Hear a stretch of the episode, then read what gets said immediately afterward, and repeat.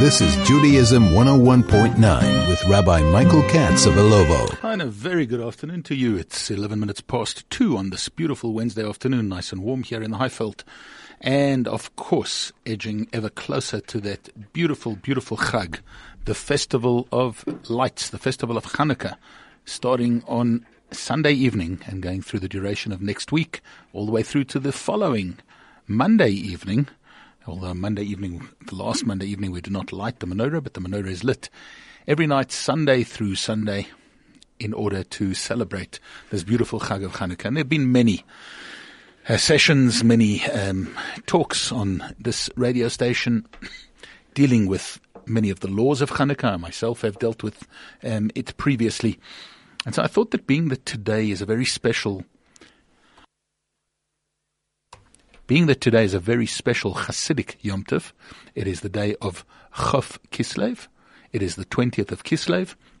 Yesterday, Yutet Kislev, the 19th of Kislev, which I'm sure you heard about yesterday on the radio. But to remind you, the day of the release of the first Chabad Rebbe, Rabbi Shneur Zalman of Liadi, was released from imprisonment for the heinous crime of the spreading of Judaism, the teaching of Hasidus, Torah to Jews around Eastern Europe. Of course, then today, the 20th, which is marked by Hasidim as the day on which not only was the first printing of his magnum opus, the Tanya, brought to bear on this particular day. But it's also a day on which we kind of mark the beginning of the outpouring of the wellsprings of Hasidic influence in the entire world. And in a way, if we think about it a little bit introspectively and with fairness to everything and everybody who has done so much for the Jewish world over the last couple of centuries, I think that it's fair to say that the influence that Chabad Hasidism, Chabad Lubavitch, has had on the Jewish world is huge, that many a flame has been lit in many a Jewish heart, whether it be here locally or whether it be anywhere else in the world. There is not a Jew today who travels anywhere in the world who is not helped out by Chabad somewhere, someplace, and somehow. In fact, if we just have to look back at the events of it's now more than a week ago, of that flight that took off from Kennedy Airport flying to Tel Aviv, and the whole ruckus that took place over flying into Shabbos and then landing in Athens and so on. Well, what would they have done without the Chabad Shluchim, the Chabad emissaries who were on the ground in Athens to cater to those people, to create a wonderful Chabad welcome and a beautiful, beautiful Shabbat for all of the people who were stranded there. You know, somehow news reports like to report on the drama, on the dramatics, on the possibilities of fights, of harsh interactions, and then to wax lyrical about the various parts and the various parties, and the fact that there was an irreligious and a religious kind of a war that was being played out over this particular issue. And still we haven't really heard the end of that saga, but somewhere, somehow, someplace, there was the incredible role played by Chabad in Athens for this particular event. Isn't it strange, in the days before Hanukkah, that we're talking about Chabad in Athens, Athens, the seat of kind of the Hellenist Greek philosophy, and that it was right there during this month of Kislev that they truly kindled the flames, that they lit the lights of not Hanukkah, but the lights in all of Judaism and in all of the hearts of all of the people who were there, who were present, who were able to participate in a wonderful, wonderful Shabbos. And Well, let's look at it realistically. Had it not been for that flight taking off at that particular time and for those people ending up there and for El Al doing what it did and for the passengers doing what they did or what they didn't, there wouldn't have been this beautiful story. But yet somehow that sort of falls through the cracks. A wonderful story, a fantastic sign of just how we are all one, how the people who were there, who were stranded there, the 150 people who were stranded there were like one man with one heart, that they were able to celebrate Shabbat all together. And why? Because of the vision of the Lubavitcher Rebbe, to see to it that his lamplighters should be everywhere in the entire world, making sure that the flames of Judaism are kindled, making sure that the flames in the hearts and the souls of Jews everywhere are kindled. And it made no difference whether you were, let's call it, super frum, super religious, super Haredi, or whether you were just an ordinary card-carrying member of the Jewish people, a normal, as they used to say, Red Sea pedestrian. Everybody was equal. Everybody was shown the same warmth. Everybody's a brother. Everybody's a sister. Everybody is part of this wonderful, wonderful people that of whom it is a privilege to be a part of Am Yisrael, of the Jewish people. And we need to focus a lot more on the positive, but we also need to think about the incredible light that has been created around the world and how much stress and how much value was placed in the concept of kindling lights, in particular Hanukkah lights, in the real archives of all the literature, as well as all the videos and all the things that were done and that were created and made in a spiritual sense by the Lubavitcher Rebbe and the Rebbes that went before him, all the way back to the Alter Rebbe, who we commemorate on these days of Yud Tet and Chaf Kislev, on the 19th and the 20th of Kislev. So I would like to begin today by telling you a story, and the story is a story that I have told before. It's a story that has been printed many times before. It's a story that has been told before, but perhaps from a slightly different angle, being that it is a story that I am very well au fait with, and being that it's a story that in which I have been integrally involved. And this is certainly not a story about me, but it's a story about Hanukkah, and it's a story about how the Rebbe wanted to make sure that everybody lit Hanukkah menorahs wherever they may have been, and even in the darkest places on earth. Well, perhaps I'll begin by telling you that it was probably 3 or 4 years ago that I received a phone call, probably exactly today, kind of 3 or 4 days before Hanukkah in that particular year. And the phone call came from a journalist in New Jersey. I forget which newspaper it was for, but it was a newspaper journalist who called me from New Jersey, wanting to know, New Jersey in the United States, of course, wanting to know if I was familiar with a story that had involved my late father, Rabbi Shapsi Katz, Rabbi Sidney Katz, as he was known, who was the rabbi for 38 years of Pretoria. And this particular story is one that I would like to share with you today.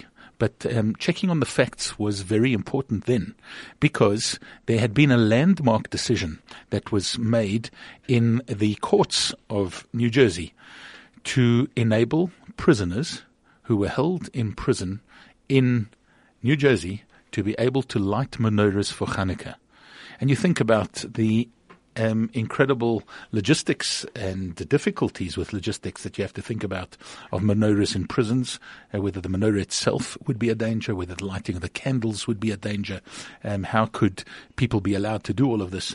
But this was something that happened some time before that the story that they wanted to verify, and here they were checking of whether the facts were actually true. And why they needed to check was because it had been cited in this court case, and the prisoners had won a landmark decision enabling them to light menorahs in their prison cells for the duration of Hanukkah. And so it's that story that I'd like to share with you right after this. This is Judaism 101.9 with Rabbi Michael Katz of Ilovo. So if we go back to the year 1979, if we think about the year 1979 and what South Africa looked like at that stage, it was a very, very different place to what it is today. And think about the difficulties, the apartheid government, many who were imprisoned for their political views, including many Jews who were in prison for their political views. And there were many Jews, of course, who were imprisoned for regular crimes as well. In the major centers where these prisoners were held, unfortunately, the conditions were very harsh. They were very tough. They were very difficult. They were very dark. Those were pretty dark days in general, if we think about it in terms of South Africa. And those were certainly dark days for anybody who had crossed with the government of the time and who had, unfortunately, wound up in prison. Now, think about that context and then think about the fact that my late father, Rabbi Sidney Katz, Rabbi Shapsi Katz, travels to New York, and he happens to be there at this time of the year. It was the occasion that he was actually present for was a Yutet Kislev Verbrengen, a gathering in honor of Yutet Kislev, which would have taken place kind of, if you think about it, then last night. That's when it would have taken place, a few days before Chanukah. And a day or two thereafter, the Rebbe used to have what was called Yechidus meaning a private interview. But a private interview is not a way really to describe a Yechidus, because a Yechidus was really a private soul-to-soul talk with the Rebbe, where really Hasidim believe, and Hasidim really stand by the fact that when one went into a Yechidus, it was literally your soul that was born to the Rebbe, and the Rebbe bore his soul to you and gave you direction for life and so on. And it was in such an interview then that the Rebbe spoke to my father about many, many different things.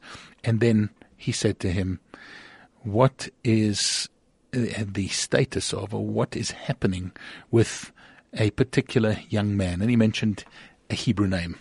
What is happening with this and this man? And my father wasn't sure who the individual was. He certainly did not know anybody who went by that name, and indicated that back to the Rebbe. And the Rebbe then said to him, he writes to me. He happens to be in a jail cell, in a prison in Pretoria Central Prison. From there, he writes me letters. And he has told me that you have helped him to enable him to put on tefillin regularly. You have enabled him to daven, to learn, to read. He enjoys your visits very, very much. He has told me a lot about the conditions there and the difficulties that he goes through. And so I'm inquiring about his welfare, but at the same time, I would like to ask you to do me a favor.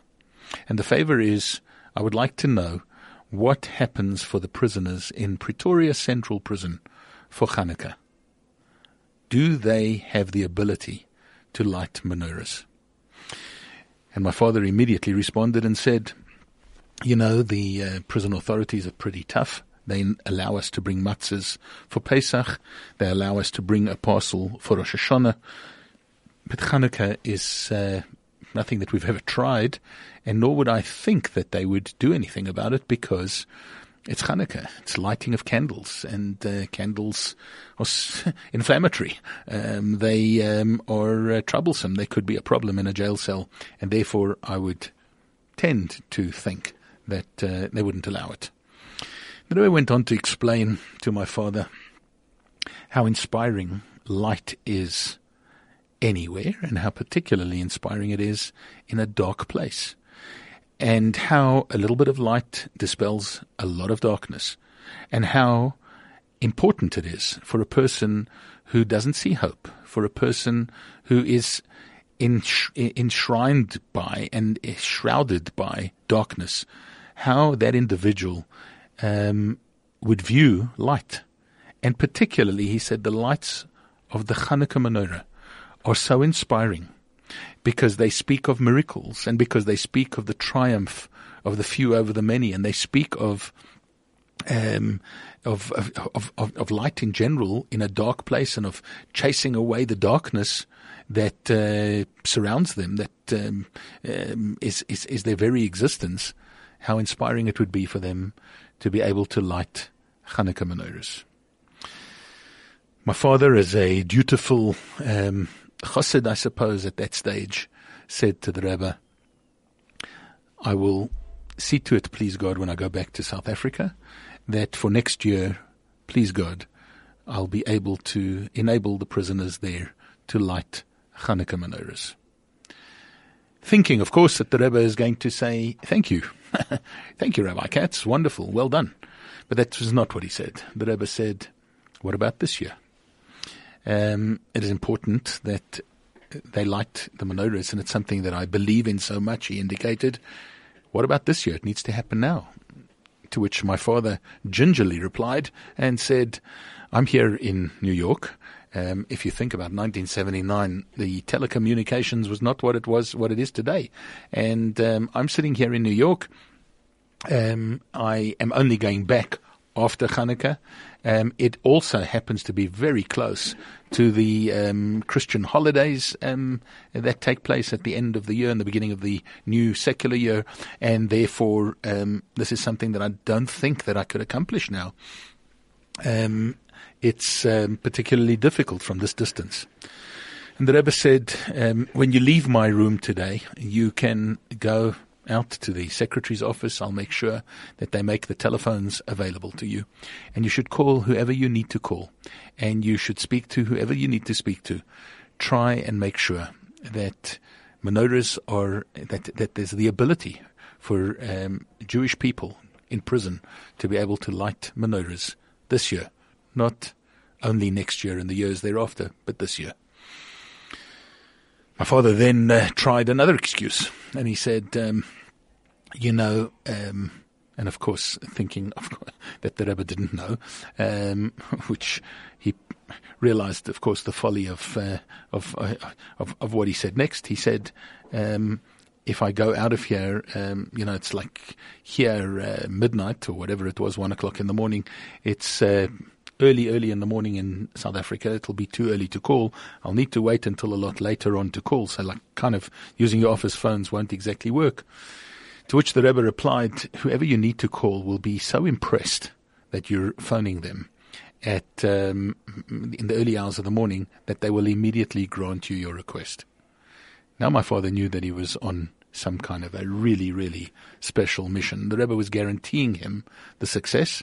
The Rebbe was telling him that this was going to be their attitude. And he realized just how absurd it was. Did the Rebbe really know who he had to phone? Some big Afrikaans general in Pretoria, who in those days was all-powerful in the prison system, that he had to contact, and he's sitting here in New York. He doesn't even have the numbers. He doesn't know how to call them. It wasn't the days of cell phones where you have the numbers in your pocket wherever you went. All of this had to be done through an office. The office wasn't yet open, etc., etc., etc. And who was going to give out private numbers to a rabbi phoning from New York? All of this was rushing through my father's head as he emerged from the Rebbe's room and set about what he needed to do. Well, of course, the tumult in the Rebbe's waiting room, as well as the secretary's offices there, was quite overwhelming. My father happened to then decide to go home to the place where he was staying and make the calls from there. And when he eventually got hold of the general in Pretoria, who had to pass this by, it was probably 6:30, 7 o'clock in the morning. The general then says to him, how's this and how's that? How's New York? It's amazing. I've never been there. How your travels? And my father is itching to get to the point, and he says to him, I have this request from the Lubavitcher Rebbe. And the general responds, and he says, the fact that you phoned me so early in the morning, I realize the urgency. I'm blown away. I'm not sure if he used the word I'm blown away, but I'm so impressed with the fact that a rabbi sitting in New York is concerned for a number of individual prisoners here in our prisons in South Africa to help to bring them light. It will obviously be granted. The fact that you called me now made me realize the urgency of the matter. And obviously, every Jew who's in prison will be allowed to light a menorah for Hanukkah. You just need to make sure that they get the menorahs and the candles to them so that they can do so. And when I get to the office, I will send it out. In those days, they used to use something called a telex. I'll send it out on a telex to all the prisons around the country, and we'll make sure that it is written up into the books that this is something that should be allowed this year and for perpetuity, that when it comes the festival of Hanukkah, that Jewish prisoners are allowed to light menorahs in prisons around South Africa. My father was quite stunned, as you can imagine. Yes, it was already 2-3 o'clock in the morning, maybe even later by the time this was all concluded. He was stunned by it and stunned by the reaction and what had actually transpired. It was invigorating. I remember him telling me that he couldn't sleep. And aside from the fact that the Rebbe had asked him to please come back at the time of Shacharis, which the Rebbe used to come in for Shacharis at about 10 o'clock in the morning. Having been up just about the whole night with Yechidus, the Rebbe always came back at that time, and 10 o'clock in the morning, the Rebbe wanted a report back. And when my father was standing outside the Rebbe's office door and the Rebbe emerged into the hallway, he looked at my father and he said, "Nu?" And my father said to him, "Yes, it's been accomplished, it's been done." And he described how the Rebbe's face lit up and there was a smile from ear to ear. And the Rebbe said to him, "I am so grateful. You, the way you've done this, and et cetera, and it's beautiful." He said to him, "However, I would like to ask you to do me another favor." And you can imagine my father thinking then, after a sleepless night and after all of this activity, what else could the Rebbe want from me at this stage? And the Rebbe said, "Please wait for me after Shacharis when I come back to my room. I would like to my office. I would like to ask you to do something else for me. Don't have time now. We'll talk about it then." And so the Rebbe went to Davin. And at the end of Shacharis that day, as the Rebbe came and saw my father, he said to him, "It may be difficult for you to believe, but do you know that in the United States of America, in fact," he said, "in this state that we're in, this state of New York, they have not allowed menorahs to be lit in the prisons here. I would like you to contact the authorities of the prisons in New York and tell them what has just been done in South Africa, how this apartheid regime, how this government of oppression, how these difficult people with their very, very supposedly and outwardly narrow-minded views have enabled this to happen. If that's the way that South Africa has handled this, you need to impress upon them here in New York that they should learn from this and they should do the same." To which, of course, my father reacted by telling the Rebbe that obviously, in South Africa, I knew who to call. I have no idea who to call here. And the Rebbe gave him an address down the road. He said, "You go there and you're going to find a rabbi there called Rabbi J.J. Hecht, who was hugely well-known in America, being one of the foremost rabbis in America and of the famous Hecht family." He said, "You need to go to him and he will have at his fingertips the right people for you to contact. Contact them, tell them the story. I'd like a report back at Mincha time this afternoon," which then was probably about 3:15 in the afternoon. He knew that he had his work cut out for him from about 11 till 3 that day. That was his job. That was what he had to do. He thought he was there on a holiday. He was there on some kind of he had some sightseeing to do, I guess, and things that he had to do. But this was the mission, and this was what the Rebbe put him up to. And so gingerly, once again, my father emerged from 770 Eastern Parkway, turned right, walked the approximately 3/4 of a block across Kingston Avenue to the offices of the National Committee for the Furtherance of Jewish Education, where he found Rabbi J.J. Hecht and inquired as to what he needed to do next. Be back with you right after this. This is Judaism 101.9 with Rabbi Michael Katz of Ilovo. Yes, of course, we're going to let it burn. Hanukkah menorahs need to be lit from this coming Sunday night and throughout the week of Hanukkah. Let them burn and let them light up the night sky and let them light up the darkness, push away that darkness. And of course, we've been relating a beautiful story about Hanukkah. As I mentioned before the break, that my father had managed to accomplish for the Lubavitcher Rebbe, the fact that menorahs could be lit by prisoners in prisons in and around South Africa in 1979. And now the Rebbe sent him on a brand new mission. He told him that because he was then in New York, in New York State, the state of New York, that the authorities had not allowed menorahs to be lit in the prisons there. And the Rebbe asked my father to please try and do what he could to impress upon them that if even in South Africa they were allowing it. And remember, in those days, anybody who remembers from those days, in 1979, South Africa was kind of a pariah in the world. You traveled into New York, they looked askance at you. If you came from South Africa, you were from this bad, racist environment, the apartheid state. Nobody really knew what apartheid was, I think, but they knew that it was a bad word and they knew that it was something bad that was going on there. And you were kind of all really looked at as being villains. And the government certainly were villainous, and there was certainly that kind of an attitude that pervaded all over the world, and particularly in America. And the Rebbe wanted to use that kind of turn. If in South Africa they've enabled it, they've allowed it, it's got to be allowed in New York, and you need to impress that upon them. My father, not knowing who to contact, was sent to Rabbi J.J. Hecht, Rabbi Yaakov Yehuda Hecht, famous rabbi in America and in Chabad. And my father went to his office, told him the story, and Rabbi Hecht's reaction was one that I guess anybody else would have reacted. He said, our Rebbe thinks about these things and it's magnificent and it's incredible. But the Rebbe also had to know that today is the day before the Christian major holiday that occurs towards the end of December. It's December 24th. And does he realize, or he must realize, that anybody that you need to contact will be at parties. They'll be celebrating year-end parties, Xmas parties, whatever it is that they're celebrating. They're going to be doing that.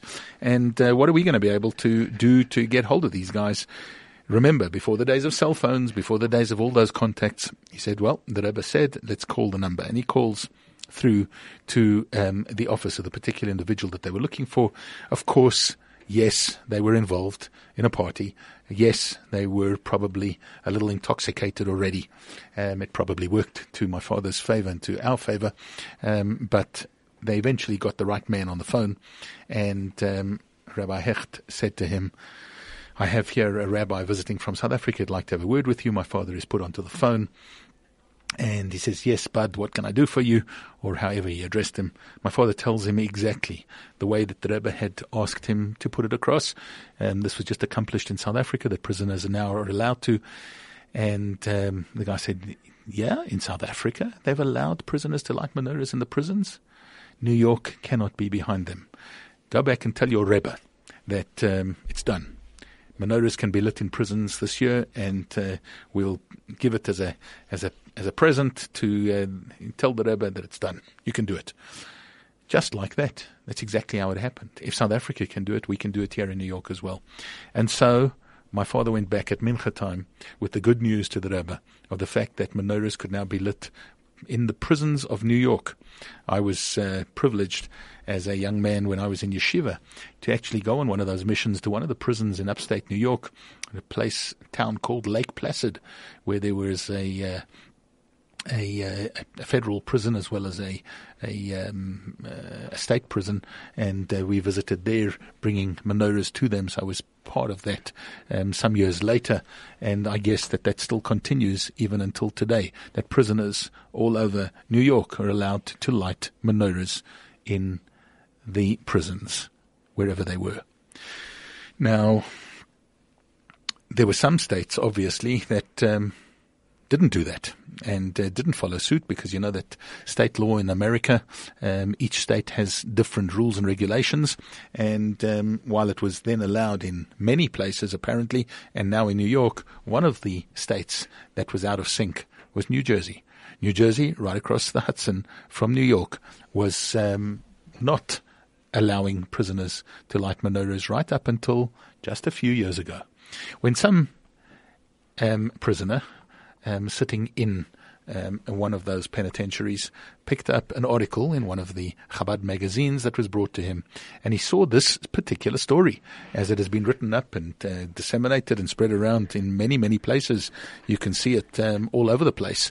If you Google it, if you look on YouTube, there are all sorts of descriptions of it that have taken place over the years, because it is a fascinating and a beautiful story, and it connotes so many things about the way that the Rebbe functioned, about the fact that the Rebbe wanted things done immediately, etc., but not the least of which was the idea of Hanukkah and of spreading the light and of making sure that light is shared and that light is brought into dark places in order to light them up and make them bright and give people hope and give them a sincere direction in the future and so on.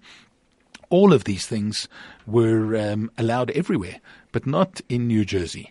And then this particular person, picking up the story, spoke about it to a lawyer, got it into the courts, got a hearing, and eventually was triumphant a few years ago that New Jersey was now one of the last states in America to finally allow it. And it was all based actually on this particular story that took place all those years ago, 1979. I'll be back with you right after this. This is Judaism 101.9 with Rabbi Michael Katz of Ilovo. So thank God we're not necessarily in a physical prison, but we are surrounded by darkness. There is darkness in the way that people think. There is darkness in the way that people act. There is darkness in the way that people behave. There is darkness in the fact that there are so many people and so much going on locally as well as around the world that leaves one with kind of dark impressions, dark thoughts. What is there to look forward to, and what's actually happening in our world, and why is the world leaderless, and why do we have so many conflicting issues, and why do we have so much stacked against Israel and against the Jewish people, and the rise of anti-Semitism and so on? We're living in a time where we need light, and we have so many wonderful opportunities to create that light this year over Hanukkah. And let's begin by lighting menorahs at home. Each and every Jew, wherever you are, light a menorah on this Hanukkah. Light menorahs with your children, with your families, as is the halacha, as is Jewish law, that everybody under the roof, anybody living in your house needs to be present for two reasons. Number one is because we've got to remember what happened all those years ago. Number two is we need to have what we call pirsume nisa. You need to spread the message outwards, spread the miracles, let people ingest them, let them see them, let them understand them, let them feel them, and let them see the lights of the menorah. So begin at home.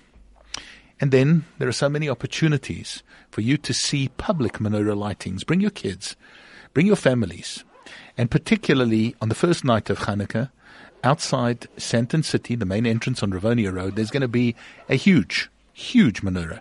If you think you've seen a big menorah, this one is going to be even bigger than you've ever seen before. Big in size, and big in the numbers of people, hopefully, that will come to show a unity, to show how much we believe in the light of the menorah. And also, you're going to bring along your kids, and kids, if you're listening, you're going to bring along your parents, and the kids are going to make, before they come there, a Hanukkah menorah of their own. Make it out of anything. Make it out of whatever you find that you could invent, that you could think, that you could make into a menorah. It needs to have 8 candles on it and one for the shamas. That's about it, but it can be made out of anything. Bring it along, and there is going to be a competition in the different age groups. So you're going to tag it with your name and with your age, and that is going to then be entered into a huge competition for the best, most innovative, most beautiful menorah, which will win a 9,000 Rand, yes, you heard it correctly, a 9,000 Rand voucher to Hamley's. Wow, wouldn't a kid want that? And then there are going to be other vouchers given out for runners-up for all the other menorahs that are found to be in the top echelons, in the right categories, and something that really excites the judges. So kids come along, parents come along. They're going to be jumping castles, and there's going to be music, and there's going to be the menorah lighting and all of that. And it's going to be a wonderful, wonderful event to usher in Hanukkah, to bring in the menorah lights. And of course, all over town, there are menorah lightings that are taking place, whether in your shuls, in your malls, office places. And of course, let's not forget at home. Come along and enjoy Hanukkah. Light up the darkness. Light up your lives. Share the light. Spread the light. And let's make sure that this Hanukkah, not only do we see the menorahs lit in public here in the streets of Johannesburg or anywhere else, Sandton, or around the country or around the world, but that very soon, please God, speedily in our time, we'll be able to see the menorah rekindled, lit once again, as it was all those years ago with the Maccabees who came into the temple and rekindled the menorah. Please God, we will merit to see that with the rebuilding of the temple, with the coming of Mashiach, where truly light will be brought to this entire world. Let's start the program now. It's up to you. It's up to me. It's up to all of us. Looking forward to a beautiful, illuminated, light, bright, and wonderful Hanukkah. I want to wish you a great rest of the week, a great Shabbat up ahead, and a really, really beautiful, warm, and united Hanukkah. Take care. See you again next week.